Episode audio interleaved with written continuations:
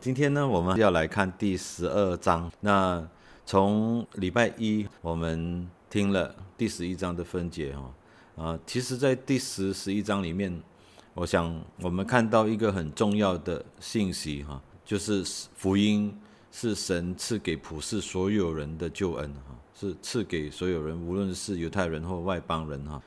上一章的记载里面就看到神引导罗马百夫长哥尼流信主。也差派彼得为他施洗哈，这个信息对当时的犹太信徒来说的话，是一个好像一个全新的启示一样。这个全新的信息就是救恩是给所有的人的。所以在彼得讲道中开始的时候，他还提到说，神把救恩赐给以色列人。那到了十章四十三节的时候，就很清楚的指出。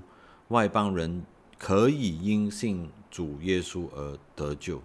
那在十章四十四节，彼得在讲道的时候，这个圣灵就降到哥尼牛等外邦人身上，所以对他们来说是一个很特别的领受哈。看到诶，救恩赐给外邦人，圣灵都临到外邦人的身上，所以彼得还有同行的犹太信徒就看见了。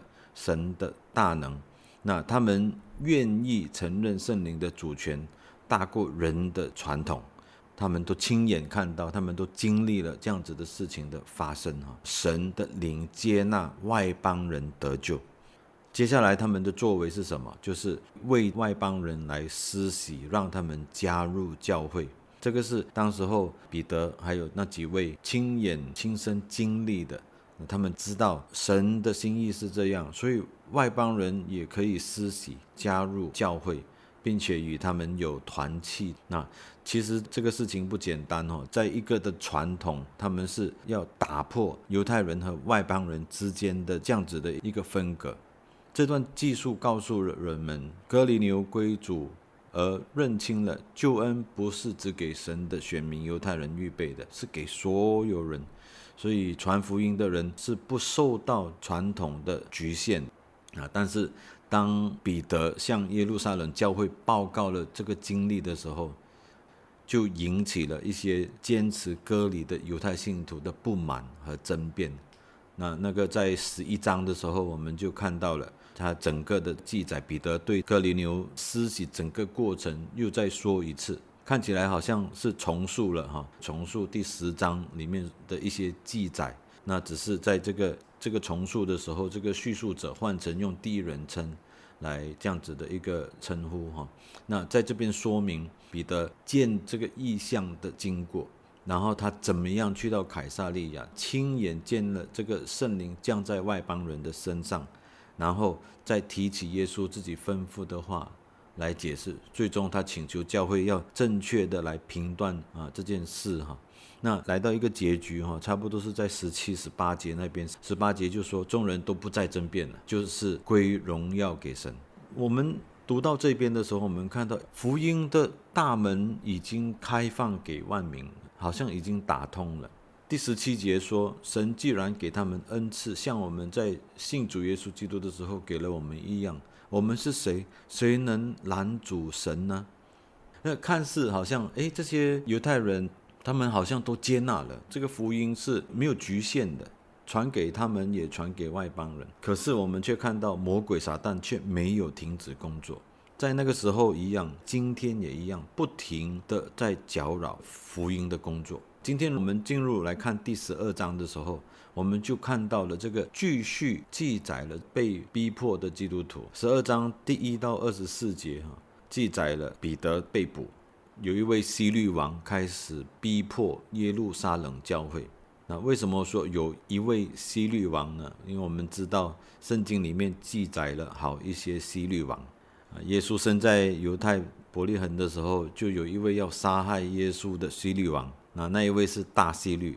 之后还有希律王亚基老，在马太福音二章二十二节的哈，亚基老是接着他父亲希律做了犹太王。然后还有另外一位我们知道的是杀这个施洗约翰的希律安提破，他是加利利分封的王。西律安提波是大西律的儿子，西元前四年到这个西元三十九年是管辖这个加利利和比利亚。耶稣称他是狐狸，在路加福音十十三章那边有记载，所以我们就看到说，诶，啊，有好几位的西律王哦，这边没有没有全部都提出来哦，就是大概讲了几个我们比较熟悉的。那十二章一节这边就开始就记载了基督徒继续被逼迫，他就说那时西律王下手苦害教会中几个人。第二节他就用刀杀了约翰的哥哥雅各。这边我们又看到对基督徒的逼迫，对传福音的拦阻跟搅扰是没有停止。第三节的时候。他见犹太人喜欢这事，他就去抓拿彼得了。那时正是除教的日子，清楚的记载了一个时间点，啊，就让我们看到说，诶，他抓了彼得，没有马上办理他，因为是除教的日子，所以他们先把他关起来。这个等一下我们在接下来的记载里面可能会看出一些神的掌管安排，哈，是很奇妙的哈。这边发生了两件事情，一个是雅各殉道了，第二件事彼得被抓。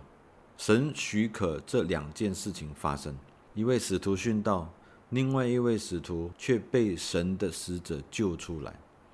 那么就想说，他们两个都是神的使者，为什么一个要被寻到，一个要被救出来呢？到底这中间有什么特别的意思呢？神为什么允许雅各被杀？我想我们可以有一个这样子清楚的答案哈，就是这一切当然都是出于神的主权，都是出自神的救恩计划。雅各是十二使徒中最先为主寻道的，也是唯一在圣经中记载他的寻道的。我们先继续来看接下来的经文哈，雅各的寻道呢？就用了一节的经文，就这样子就就记载了。那接下来我们就来看一看彼得第四节，西律拿了彼得收在监里，交付四班兵丁看守，每班四个人，意思要在逾越节后把他提出来，当着百姓办他。抓拿了彼得收在监里的时候，有四班的兵丁来看守。为什么四班？那四班。是怎么样的来计算呢？那按照罗马的计时法，夜晚有四更，每一每一根都有一班的兵丁来看守，所以共有四班，然后每一班四个人。那为什么四个人？在经文里面我们就看到了哈，他四个人其实是分配了两个人在门外，两个人在啊彼得的左右，所以你就发现到说这一个抓拿。这整个程序，这整个对待彼得是非常严密的。两个分坐在这个囚犯两旁的，他们是用铁链将自己的手跟囚犯的手是靠在一起的。另外两个就是负责看手间的内门。我们继续看第六节的话，发现到有这样子的一个情形哈，彼得被两条铁链链着。睡在两个兵丁当中，所以他的左右都是兵丁，然后看守他的人在门外也看守。哇，你就说哇，希律拿了彼得这么严密的来看守着使徒，可能先前所发生过的事情哈，读《使徒行传》第五章二十三节的时候，也发生过类似的事情。那个监是关得非常的妥当，看守的人也站在门外。然后结果他们打开门一看，里面人都不见了。哇啊！这一次抓拿彼得的时候，他们学乖了哈啊，也是很严密的，左右两个，然后门外面，结果怎么样啊？我们继续读下去，我们都知道哈，神的使者还是把彼得给带出来。从这整个的经历上来看，其实这些逼迫基督徒的人，比如说像西律与他的官兵，他们都知道对。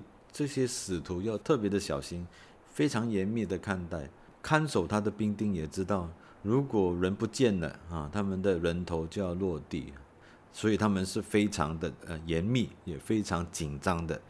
那可是我们来看使徒，使徒彼得被抓了，你觉得有有什么样的一个对比呢？我们看从经文当中，我们大概知道，其实彼得心中是非常的平安的。你就看到那个明显的对比哈，抓拿彼得的是那么的小心又严密的看守着他，但是彼得在这重重的看守下，好像也知道说啊，可能就要被判刑了，因为收他，然后要办他。可是呢，他在夜晚还可以熟睡。什么样的人可以熟睡？一个在死亡威胁之下的人，为什么仍能平静的安睡？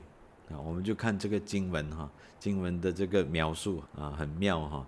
第七节哈，他说：“突然有主的一个使者站在旁边，屋里有光照耀。”我想这个关在这个。监牢里面，下在监牢里面，我我自己会觉得说，监牢里面应该是蛮暗淡的一个地方，没有什么灯，在暗的地方突然间有一个光照耀的话，我想正在睡觉的人都会醒起来。彼得却没有醒起来啊！你知道他是那么的熟睡啊，那个天使还要来拍他。你们有试过睡觉的时候被人家拍醒吗？有的时候，呃，睡得不是很熟，听到声音或有光线的话，你就醒起来。那彼得是需要被这个天使来拍他的肋旁，拍醒了他，还说：“快起来啊！”那起来，铁链就从他手上脱落下来。刚才不是记载说他左右不是有两个兵丁吗？神的这个作为就是那么奇妙。这边就记载说，他的铁链就从手上脱落下来。使者的光照耀，彼得没有睡醒，还要天使拍醒他，他起来。我们看到这真的是神奇妙的作为。第八节，接着天使就对他说：“束上带子，穿上鞋，披上外衣，跟着我来。”天使要他这样子做，他就跟着他走。我们读经文的时候就发现了，它还有一到了一个街上的一个门，都好像自动门这样子一一的打开，让他走出去。哦，这整个的经历啊，彼得是怎么样的感觉？他说，彼得跟着他，不知道天使所做是真的，只当见了异象，奇妙到哈，连彼得自己都不知道，说这是在做梦吗？我是睡着了。在梦里看到这个异象，神要差派使者把我带离这个监狱吗？其实这件事情就正在发生中。第十节，他过了第一层、第二层监牢，又来到临街的铁门，那个门自己开了。所以，我我们就看到这整个事情的经历记载是那么的奇妙哈。以致连彼得都不知道到底是在这个意象中，还是这件事正在发生着。主就是这样子差遣使者救彼得出了这个监狱。那我们刚才一开始的时候，我们提到另外一位为主殉道的使徒，就是雅各。这件事情放在一起来记载，雅各殉道，彼得却经历了那么多奇妙的事迹。就这样子的离开了这个监狱，那我们心中就想，一样是为主侍奉、献上生命的人，为什么这个差别那么大？不是因为彼得比雅各爱主，所以啊神就保留他；也不是因为彼得比雅各更有恩赐才干，更不是因为刚好要在逾越节之后才办理彼得，没有立刻被杀。那收在狱中，就让主的使者有这个机会介入来营救，完全不是哈。我我我相信这完全是出于神的主权以及他的大能。凡是发生，都必定有神的旨意。彼得的获救，完全是出于神的主权，还有主的大能。这件事情的发生。不但要兼顾门徒的信心，为神以后的福音事工埋下了伏笔。雅各寻到了，彼得获救了，这都在主的旨意之中，都是为了促进神家福音事工的进展。在这一章的第二十四节，我们就看到这一切事情的发生，就是兴旺主的福音。所以彼得的获救或雅各的殉道，都是神所许可的。雅各的殉道，让当时的教会看到仇敌的凶狠，也让人家经历了神救赎大功的艰巨。可是你说，都死了啊，寻到了嘛？怎么样让人看到神救赎的大功呢？啊，经文也有记载：一粒麦子不落在地里死了，仍旧死一粒；若是死了，就结出许多的子粒来。我们就看到神的大能，神的主权，在这一切事情的发生当中，都有神美好的旨意在里面。无论是那些听到彼得被使者这样子奇妙的救了出来，或者是雅各的寻道，对当时的信徒。都是很大的激励，激励他们不停的把福音传开。所以这些事情的发生，我们不用去怀疑说啊，为什么神对一位的使徒待遇是这样子，对下一位啊却是直接就让他寻到，完全都有神的主权跟美意。我们继续回来看彼得，他醒悟过来。这边为什么说到醒悟过来？因为第九节记载彼得就不知道天使所做的是真的。那十一节的时候就说他醒悟过来，他说：“我真知道主差遣他的使者救我脱离希律，呃，希律的手和犹太百姓一切所盼望的。犹太百姓盼望他被抓被办理，来到这边突然间就停顿了，因为那个带着他的使者从监里过了第一层、第二层监，然后来到临街的铁门，门开了，他们出去了。然后他突然间醒悟过来，神的使者已经离开了。他那时候想一想。”我现在要做什么？我被抓呢，从监狱就这样直接就走了出来。出了监，接下来有什么计划？要做什么？天使离开了，也没有留下什么的吩咐，跟他说：“哎，出了监狱，过了这道门之后，你要做什么？一二三，这样子去做。”没有，还需要彼得自己想一想。他想一想，我现在要做什么？经文就记载说，他就往那称呼马可的约翰他母亲玛利亚家去，在那里有一些人聚集祷告。所以在这一件事情上，是彼得自己选择，他自己选择说啊，我现在我要去一些信徒的当中，去向他们传说神怎么样奇妙的把我从监牢里面带了出来。其实彼得他可以有其他的想法的，他可以马上就逃离这个地方，因为这是危险的地方。他才刚刚从监狱里面走了出来，那接下来要做什么？所以我想，天使的离开。没有留下什么的吩咐，他要怎么做？这段的记载对今天我们这些基督徒有什么特别的启示没有？我想，我们活在基督里的人，并不是机器人所以神也给我们机会学习，做出正确的判断，做出一个决定，让我们自己用神赐给我们的自由意志去想一想，诶，我们接下来的路要怎么走？我我信耶稣，我加入教会之后，我前面的计划是什么？我要我要怎么样走？有的人信耶稣之后不会很顺利的，譬如说有家里的反对，有家人的逼迫等等。那信了耶稣，神赐这个救恩之后要怎么走？更有一些信徒在信了基督之后蒙神的召唤，生命上都有许多的拦阻。有许多的搅扰，要怎么走？就有人会祷告说：“哎呀，主啊，我都看不到你的手在引领着我。”其实神赐给我们自由的意志，让我们能够去计划，但是我们要谨记一件事情：我们要做合神心意的计划，凡事都要合神心意。怎么样合神心意？我们回到神的话语中去寻找。因为神早已经在他的话语中向我们启他的心意了，所以这一段的记载也给我们很大的提醒啊，也让我们有这样子的一个得着。那我们现在把镜头转向西律这边哈，那一个重要的犯人这样子突然间不见了哈，就好像那个魔术变魔术的那种哇，从监牢里面那么多从那么多兵丁在看守不见了，结果发生什么事？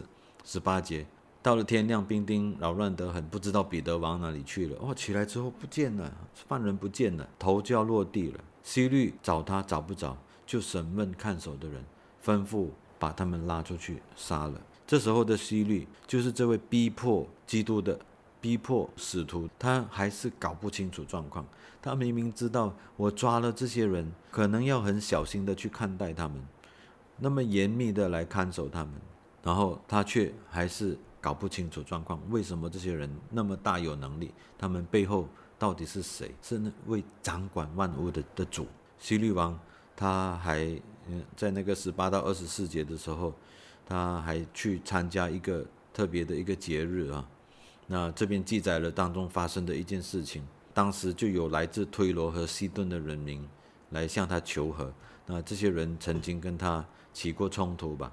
啊，这时候来向他求和，因为他们需要粮食，他们需要从这位西律王所管的这个地区里面的地图得到粮食，是有求于他而来的。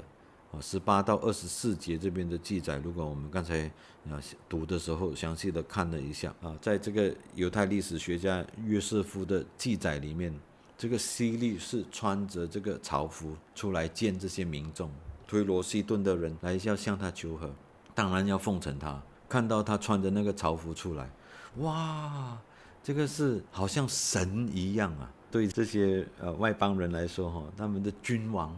就好像神一样，所以一个皇家的礼服用全银打造，非常的奢华。西律王穿着这一身皇家的礼服站起来就讲话，推罗的百姓他要讨好他嘛，奉承他，就就说哇，你是神呐，就称他为神哦。结果他怎么样？他得意洋洋，他接受了这个神的奉承。人家说哇，你讲话的声音好像神一样。他他没有他没有否认，他就哇就就就是接受了人家的一个称呼。二十三节就是说，希律不归荣耀给神，在这边神就介入，主的使者立刻罚他，他被虫所咬，气就绝了。我们看到这个拦阻神福音传开的人，这一位虽然是一一个君王。可是，在神的啊追讨之下，他被虫所咬，气就绝了。这个是逼迫基督徒、逼迫这个使徒传福音的人的一个结局。从这一章里面，我们来看，耶路撒冷教会遭到逼迫，使徒死了，一位使徒被逼离开了。我们真的不知道彼得他在十七节那边，他他。他叫他们不要作声，告诉他们主怎么样领他出监，又说你们把这事告诉雅各和众弟兄，于是出去往别处去了。那这边彼得他就离开了耶路撒冷。彼得往哪里去呢？我们看十二章，这一次记载了彼得的名字之后，就一直到十五章，彼得的名字才再一次的出现。所以可能彼得是等到希律王这个死了以后。他才再回到耶路撒冷，也有在加拉太书二章十一节那边有提到彼得到了安提亚。不过怎么样都好，是寻道或者是离开的，福音的广传却没有因此停顿。二十四节是这一章的一个总结，十一章、十二章都看到这些逼迫，有人的反对，有人的逼迫、杀害。可是呢，到了二十四节，却是这一句话说：“神的道日渐兴旺，越发广传。”被撒旦利用对付教会的人，终遭恶报的。因为主自己在为教会征战，教会的建造、福音的广传，都是主自己在开路，没有任何的势力能够拦阻神的工作。教会两千多年。的教会历史证明，黑暗的权势越是迫害反对神的教会，反而更令教会越发兴旺，福音越发广传。愿我们都能够从这一这几章的记载里面受激励，我们更火热的来侍奉我们的主基督。